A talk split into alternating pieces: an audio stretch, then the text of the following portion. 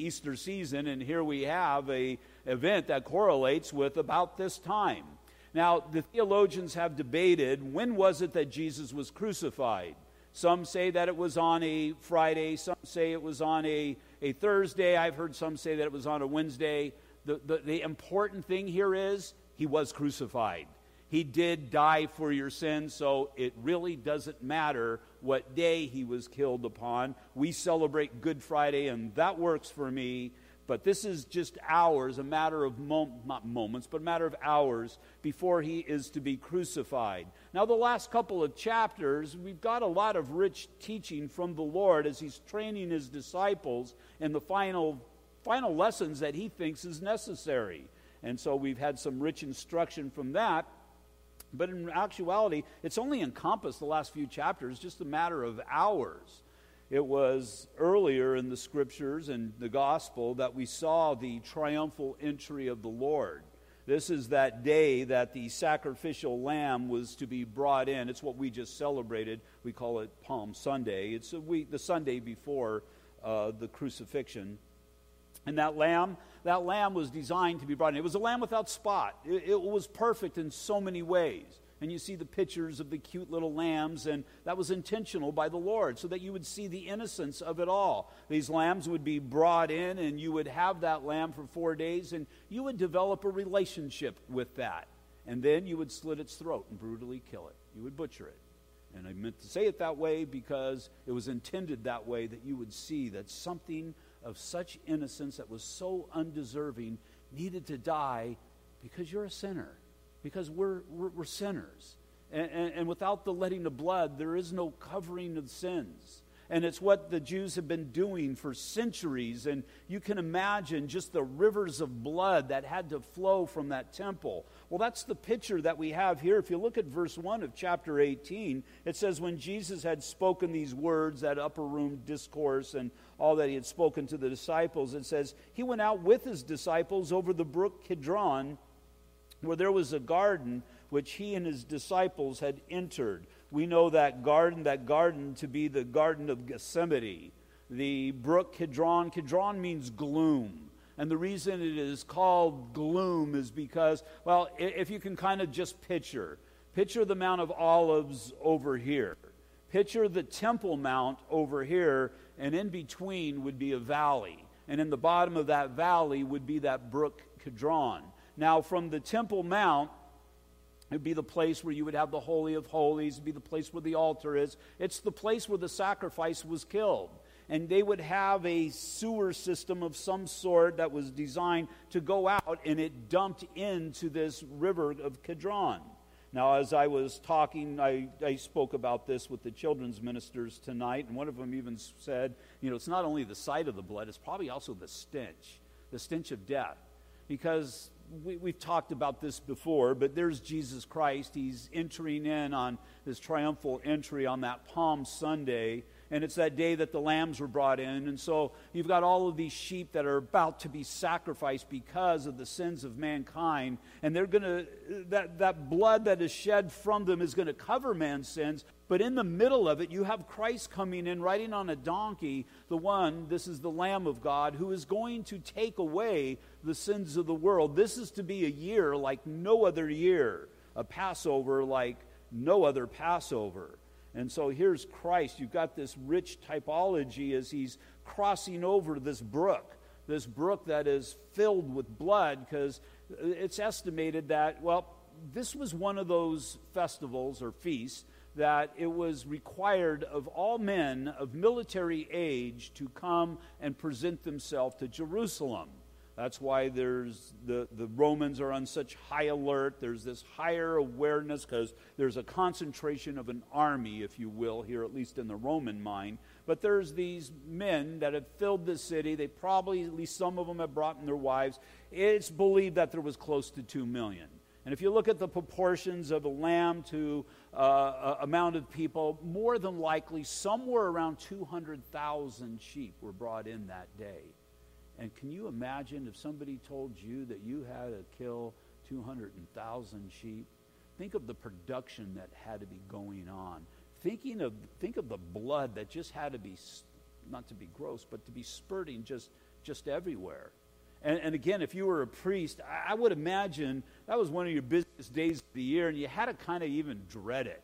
You got to go in there, and, and you just got blood everywhere. It, it, it's a disgusting sight. There's the stench of death. There's these animal carcasses, and just just the whole thing going on. And then it all goes down into that drain and it all spills out into that brook Kidron. Now, that brook Kidron, it wasn't just this day because the sacrifice was continually offered, so it was constantly filled with blood.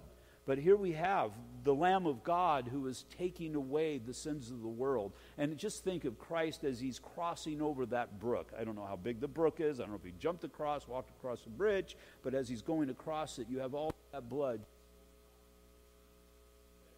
I just lose power here? Back on? Okay. Uh, just all that, that blood just being washed away. And now here's the blood that is going to wash away sin. All that other is just going out into the sewer because it couldn't achieve the purpose that we so needed it to, to achieve, to, to take our sins away. It would cover it, but it wouldn't take it away. But now here's Christ. Here's Christ, and he is crossing over He's crossing over this river of gloom. And he, as he is doing so, he is doing so for the purpose of victory over the sins of man. Now, the writer of Hebrews is writing, we don't know if it's the Apostle Paul. Most people will say it is, we just don't know. He's writing to Jews in Rome. And, and the concern of the writer is, is that the Jews in Rome, and he's talked, I say Jews, they're Jews, but they're, they're born again believers. But what he's concerned about is, is them going back to Judaism, forsaking the faith. Now, he, he's presenting the point that Christ is better. Christ is a better sacrifice, better high priest, better representation of the tabernacle. And in Hebrews chapter 9, verses 11 through 14, it says, But Christ came as high priest of the good things to come, with the greater and more perfect tabernacle, not made with hands, that is, not of this creation, not with the blood of goats and calves, but with his own blood he entered the most holy place once for all, having obtained eternal redemption. For if the blood of bulls and goats and the ashes of a heifer, the sprinkling the unclean sacrifices for the purifying of the flesh, how much more shall the blood of Christ, who through the eternal Spirit offered himself without spot, without sin, to God, cleanse your conscience from dead works and serve the living God. And what he's trying to make that point is look how deep this goes. Because with the sacrifice that covered your sin, conscience was still there. Because as long as sin exists, the conscience is always tapping you on the shoulder and reminding you of the person that you are. That you hope that, well, it's been covered and nobody finds it, but you never know when it's going to be uncovered. So there's just that knowledge that my sin is still out there. But with the blood of the Lord Jesus Christ, this, this better blood, it, it has washed our sins away. That regardless of what you have done in your life, if you have submitted your life to Jesus Christ as Lord and Savior, you don't have to worry about it. Your conscience should be at peace, it should be quieted. Never again do you have to deal with those sins of the past. They've been washed away, set apart. Now, this is in the mind, hopefully, it's in your mindset, but this is in the mindset of God cast away as far as the east is from the west. This is the supernatural power of God that has forgiven you so that He has chosen to remember your sins no more. And if God has chosen to remember your sins no more, what right do you have to remember them? What right do you have to continue to dwell upon them? We need to release them, we need to let them go. Now, this garden that he was going to, we know to be the Garden of Gethsemane. Garden of Gethsemane, that term Gethsemane means oil press. As a garden, more than likely it was an olive grove.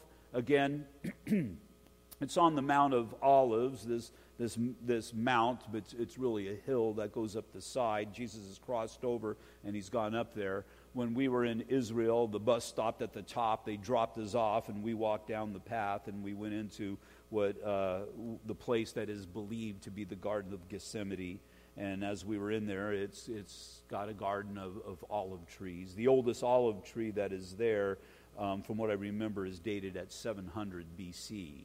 Pretty old tree, but the idea was that this had always been that. And so this was a place that the Lord had gone to be alone. And this was a place that we know that as he prayed, he prayed with all of his heart and all of his might. And really, what we're seeing here is, is a tale of two gardens. You, need to look at the Garden of Gethsemane and what's going on in the Garden of Gethsemane you know, th- this would be the night. It's just before the crucifixion of Christ. Around this time, give or take hours, this would be the time when Christ is in there, in there praying. And, and really, you see that contrast between the Garden in Eden and the Garden of Gethsemane and understanding the magnitude of what is occurring here. These parallels between two gardens and, and really the two different Adams, as Jesus and the Adam of Genesis are referred to in, in 1 Corinthians 15 45, it says, And so it is written, the first Adam became a living being, and the last Adam, Jesus Christ, became a life giving spirit. Just keep in mind, Adam, Adam is translated in the Hebrew as man. So the first man would be Adam. This last man, the last man that matters, is the Lord Jesus Christ. The Garden of Eden, it was created to be pure.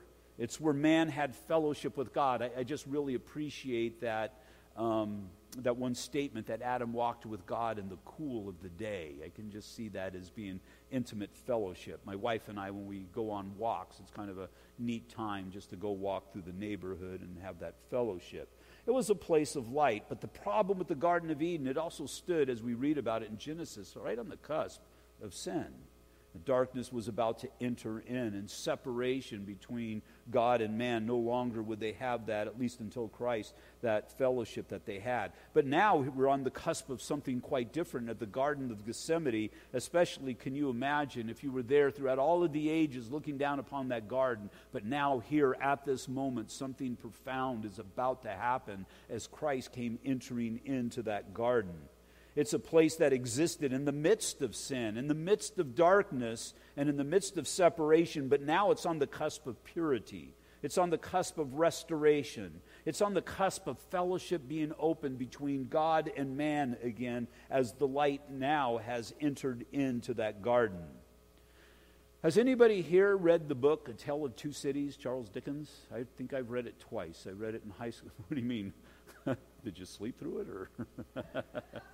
but um, it starts out with the famous lines It was the best of times, it was the worst of times. It was the age of wisdom, it was the age of foolishness. It was the epoch of belief, it was the epoch of incredulity. It was the season of light, it was the season of darkness. It was the spring of hope, it was the winter of despair. We had everything before us, we had nothing before us. We were all going directly to heaven, we were all going directly the other way. They wouldn't say hell back in those days. And so you have this contrast between, again, Gethsemane and this contrast between Eden. It was the best of times, and there, there's change that is going on here. There's transition that is about to change the course of history that is undeniable. That was what was pretty cool about the movie that we watched last Sunday night, God's Not Dead 2. And speaking of the times when Christ came and the reality of it, that maybe you believe in Christ, maybe you don't, but you have to believe that when He did come, things changed. And so, as things change, we see the magnitude that they did, and we see the power that was behind them. And the proof is in the history books that it is undeniable.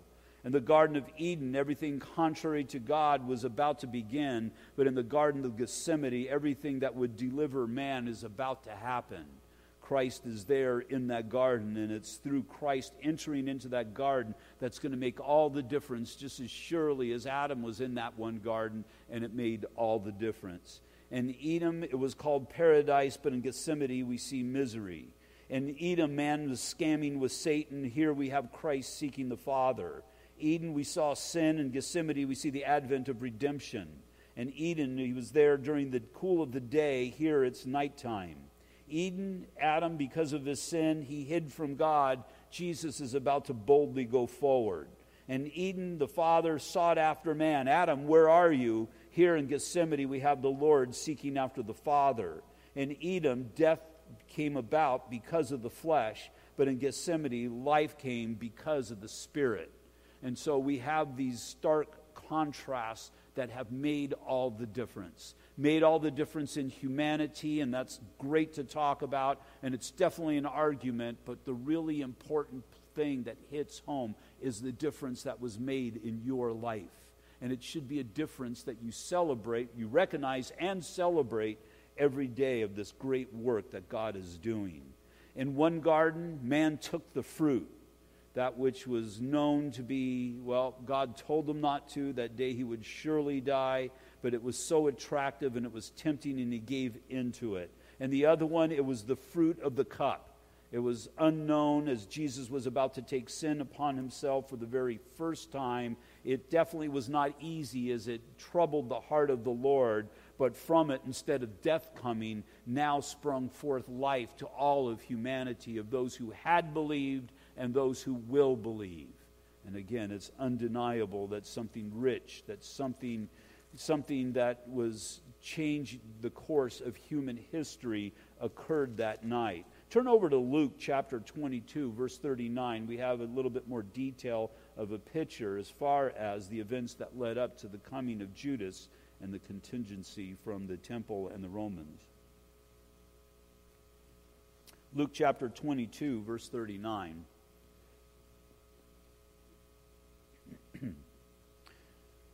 Luke chapter 22, verse 39, coming out, coming out of, the, uh, of Jerusalem, he went to the Mount of Olives as he was accustomed. So, this was something that he would do quite regularly, possibly every night. And his disciples also followed him. When he came to the place, it's interesting when he says the place, so it wasn't just Gethsemane, it was a place in Gethsemane. He said to them, Pray that you may not enter into temptation. And he was withdrawn from them about a stone's throw, and he knelt down and he prayed, saying, Father, if it is your will, take this cup away from me. Nevertheless, not my will, but yours be done. Now, again, this isn't Christ having doubts, but, but think how you are in a difficult situation. As you're going through an extreme trial, you understand the benefits. We understand theologically the benefits of the trials that we go through. It's what James is talking about in his first chapter. But it's not something that we're looking forward to going into. Matter of fact, the majority of my trials, if not all the trials, Lord, if I can kind of not have to deal with this, I'm good with that. If I can grow in my Christian life apart from these trials, then Lord, enable me in that. And that's what Jesus is saying. And again, it's not about the beatings and it's not about the scourgings and it's not about the crucifixion itself. It's about taking the sin upon himself. And you can never get past that. This is divine God in all of his purity that is about to take not his own sin, not just a few sins, but he's about to take the weight of all the sins that have ever been committed and ever will be committed.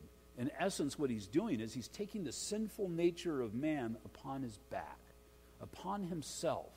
Because again, no man of, of all of the people that ever existed nobody would be able to stand underneath that weight. We, we collapse under the weight of our own sin, uh, let alone trying to carry somebody else's sin.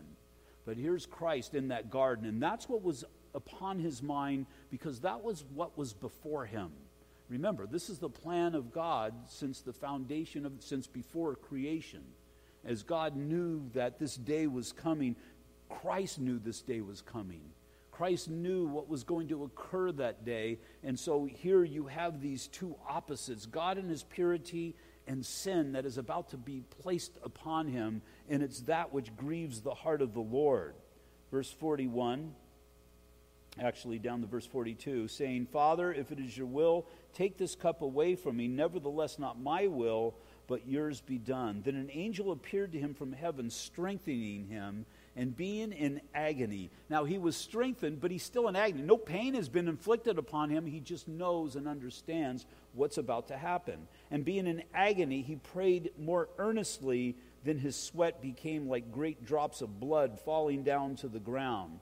Then he rose up from prayer and had come to his disciples and found them sleeping from sorrow. Then he said to them, Why do you sleep? Rise and pray, lest you enter into temptation. It's interesting that Christ was the one who was prepared. They were ill prepared and they even failed.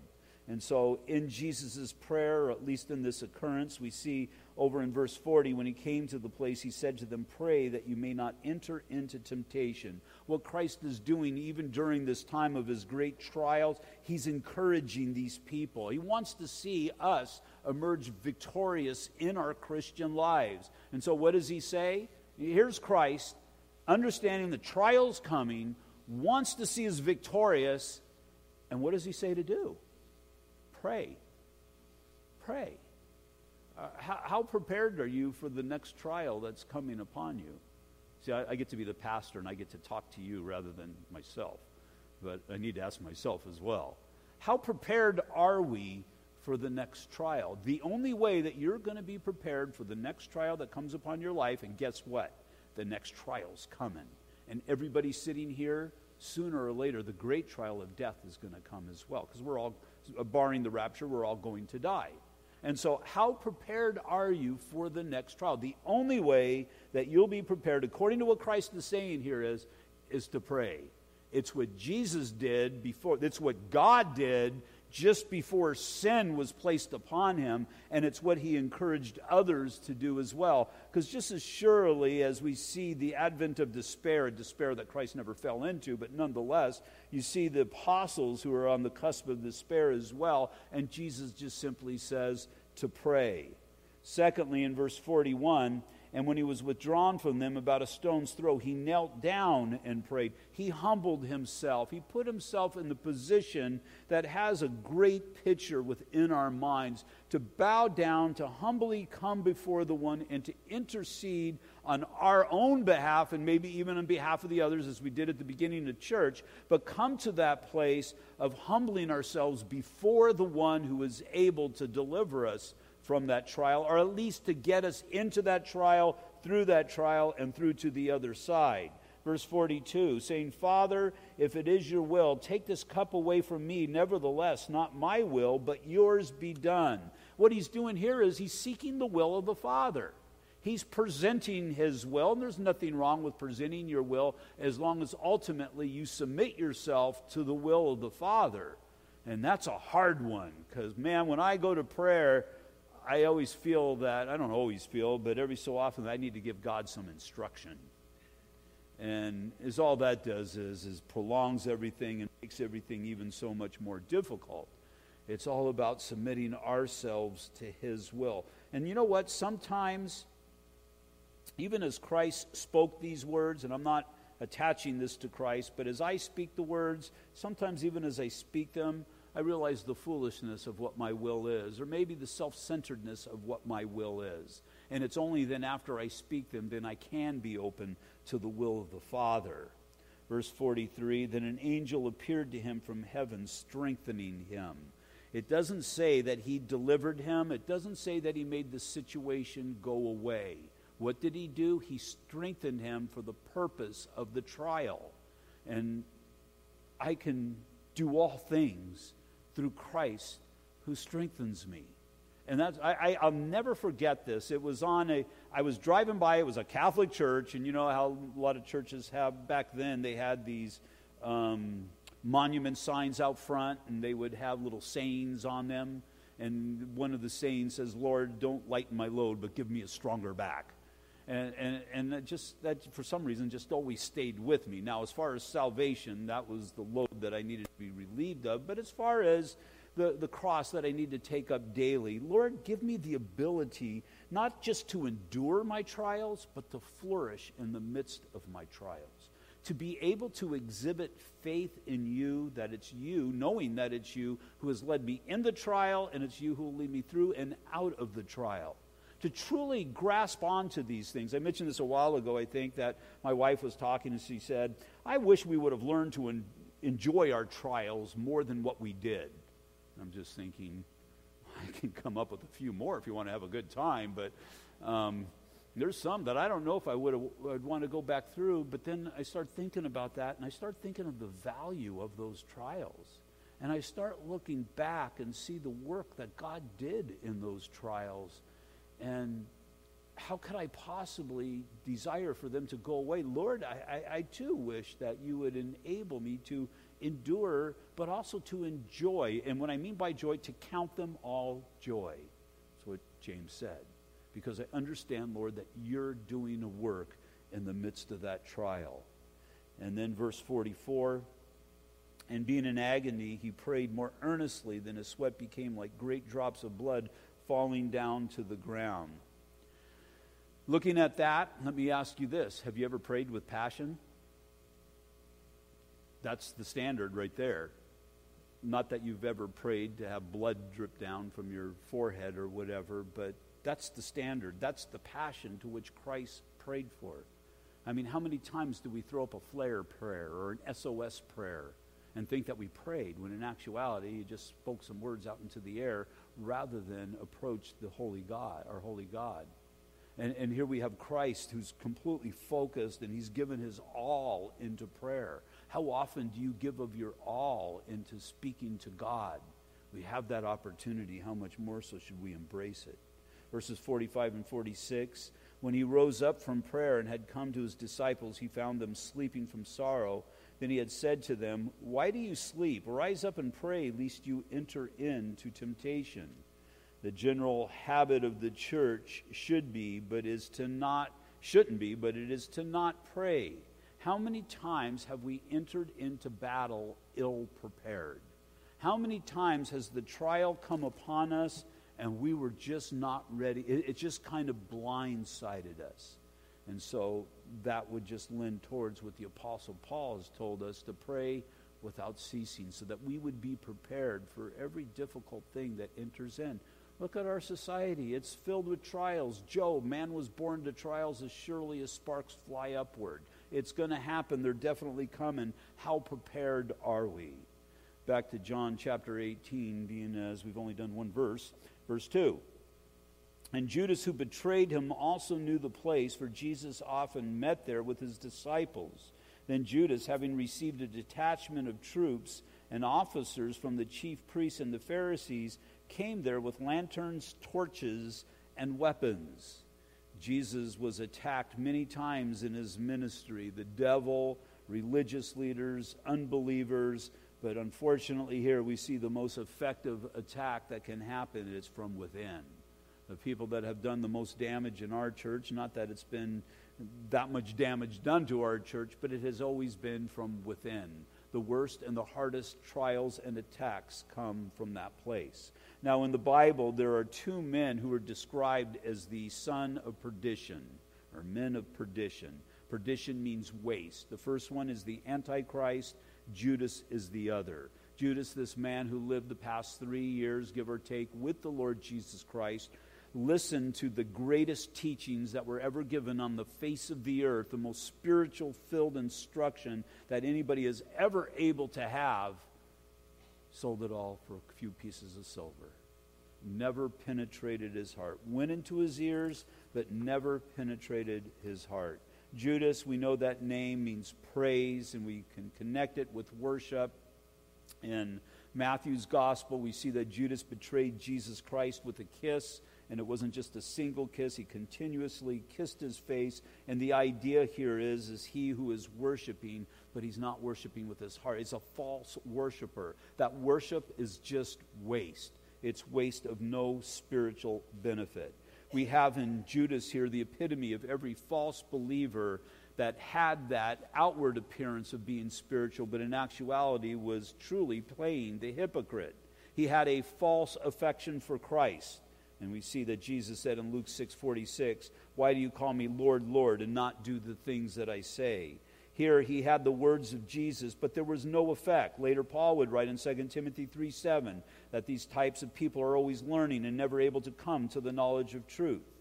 Judas was concerned only about his own needs and his trading the spiritual things for the things of the world. Jesus said in Matthew 13, 22, Now he who receives seed amongst the thorns is he who hears the word, and the cares of the world and the deceitfulness of riches choke the world, I'm sorry, the word, and he becomes unfruitful. Who are the others that are accompanying Judas? Well, in Luke 22, 52, we're told that some were the officers of the temple. These were the temple guards. These were the high priests, police, if you will They were the ones who guarded the temple. The Gentiles were not allowed to enter into the temple, so they were the ones that made sure that Gentiles weren't entering in, women or even men weren't entering into the place, that only priests were able to enter in. And really, the high priests of the day kind of made up their own little goon squad out of these guys, if you will. These would be the religious police. Verse 3 tells us that there were Roman soldiers, a detachment. A detachment is believed to be uh, close to up to 600 people, 600 men. Why would that be necessary? Well, they're doing it at night. They're arresting them at night because keep in mind what's going on. These people were just yelling, Hosanna. Here's going to be our Savior. They have the improper perspective of who Jesus is, but they thought he was going to deliver them from Roman occupation. But now here's the Romans, and they're arresting him. Well, keep in mind, there's about 2 million men of military age in that area. And this would be just a perfect catalyst for an uprising. And so they're wanting to keep it quiet and they want to keep it efficient, so they send enough troops there in order to see it come to pass. So, just in case of trouble, they have the necessary means to see that things would come to pass as they desire. Verse 4 Jesus, therefore, knowing all things that would come upon him, went forward and said to them, Who are you seeking? Notice he went forward. When he saw them coming, he didn't wait for them. The Lord's understanding, okay, it starts now. Here's the plan, here we go. And so he's ready for it. Instead of running, instead of doing nothing, he's proactive in what he needs to be proactive in. Verses 5 through 6 they answered him, Jesus of Nazareth. And Jesus said to them, I am he. And Judas, who betrayed him, also stood with him. Now, when he had said to them, I am he, they drew back and fell to the ground. When he says, I am he, I am it, there's a pulling back of the veil of Jesus' humanness and is revealing his glory, his, his godliness here.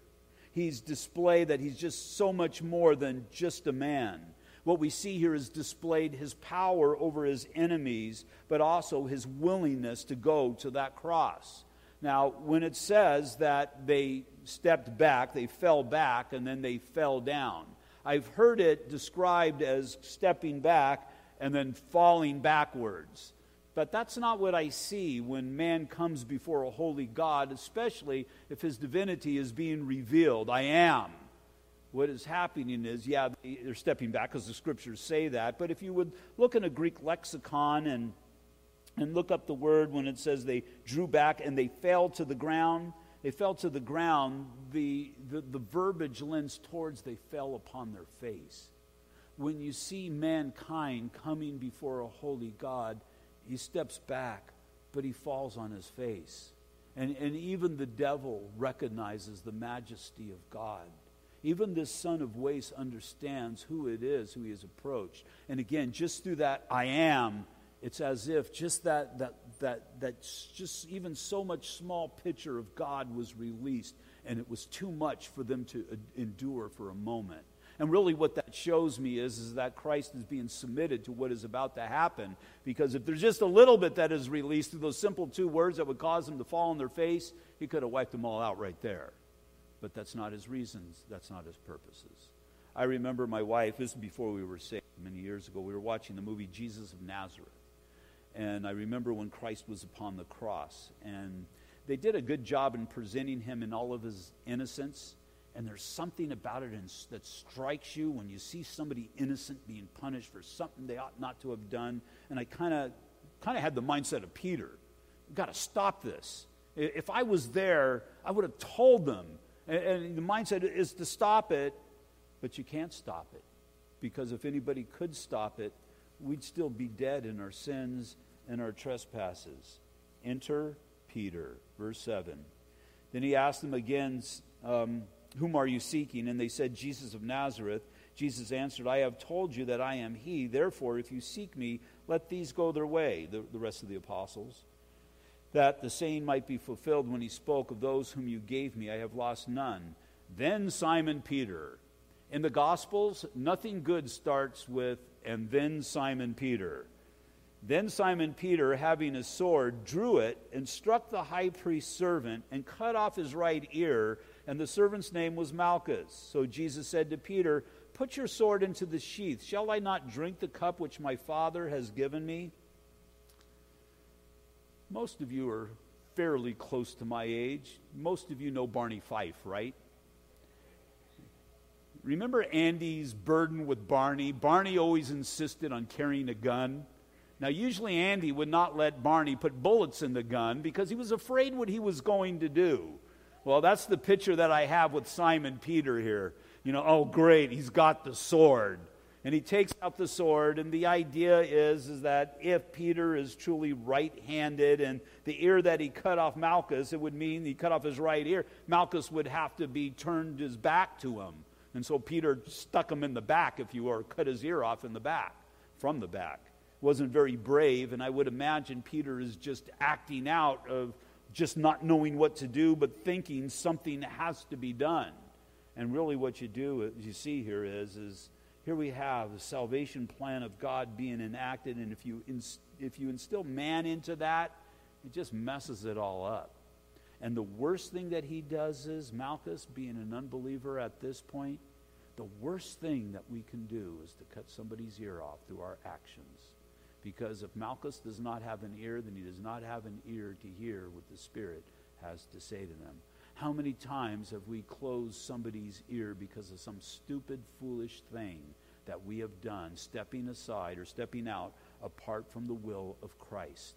Peter should have known because Christ told him that this was going to happen. See, Peter's perspective, he's thinking that, well, this is Peter's plan for God's salvation. But Peter's plans for God's salvation is coming in stark contrast for God's plan for man's salvation. God does not need to be saved. We saw that back in verses 5 and 6. Peter's real problem Peter's real problem is he doesn't understand what was in that cup that Jesus was talking about in the Garden of Gethsemane.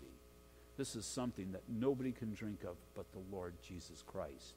This is something that it was obvious that the Father, the Father desired for his Son to drink of. Because if Peter would try to drink of that cup of judgment, he would have died for all of eternity. Christ died, but he was rose again from the dead. He rose again from the dead so that he would be the first fruits of so many more to come. And that's where the rub is for all of humanity. What cup do you drink from? Do you drink from the Lord's cup of salvation, or do you drink from the cup of judgment? And that's the dividing line. To drink is, is to consume and have these things become part of you. Has salvation become part of you? We'll be celebrating the meal tomorrow night. Or has judgment become part of who you are? It's a decision that all make.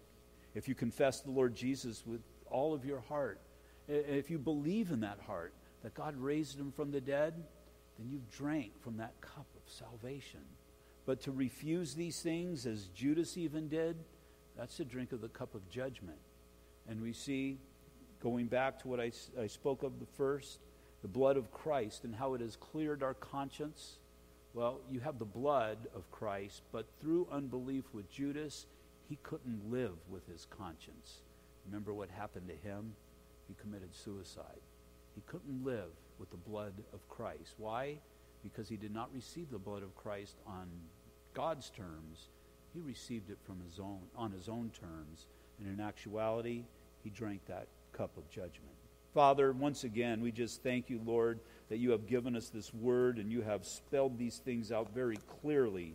And Father, as we are headed into these final days of this season, Lord, in which we celebrate your death and your resurrection, I pray once again that we would rejoice. I pray, Father, that we would back up and remember these series that we've been going through. We've been working towards this for a couple of months now. And we've been looking at the details of the cross, the conversation that, Lord, you had with your Father, as we saw in Psalm 22. We saw, Lord, that you are able to be our Savior because although you died upon the cross, you did not stay dead, that you, you now live. And then we saw how you ascended and that you sit at the right hand of the Father, but you've also ascended into our lives, Lord, and you live there forever to make intercession and as that proof of our salvation. We saw, Lord, that we were forgiven upon the cross and the necessity for us to forgive. We saw justification and what it means to be justified, to be seen just as if we have never sinned. And then last week, as we saw the fulfillment of the scriptures, Lord, and that description of the one who came into Jerusalem on that first Palm Sunday. And Father, as we prepare our hearts now to look at Christ upon the cross, the ultimate expression of the love of God, as we look at that empty tomb, the proof of all that had happened, I pray, Father, that you would strengthen our souls for this day. And so, Father, again, we thank you that you have laid all this out for us. I pray that we would be receptive of it and that, Father, we would sleep well with a clear conscience tonight based upon all that you have done, we pray. In Jesus' name, amen. Will you all stand, please? Tomorrow night, we are going to be celebrating Good Friday. And what we're going to do tomorrow night, a little bit different than we've done in the past. I'm not going to have a formal Seder meal here, but I'm going to go through in detail the Seder. The Seder, Seder means process, and really it's the Passover meal. And we're going to look at that, and we're going to look at the significance of it, or at least the fulfillment of it, in the Lord Jesus Christ. And we'll be celebrating communion tomorrow and then Easter Sunday's a coming. So keep it up in prayer. We have some young actors that are going to be ministering to that, ministering to us that day. We're going to be having um, extended worship. I'll be giving a message, and right now I'm giving a different message for both uh, morning services, and then um, we've mailed out flyers to the community, and prayerfully people have invited people. And let's just see what the Lord wants to do, and just pray for the salvation of people who are here and see that great work and just rejoice in God's goodness. God bless you guys.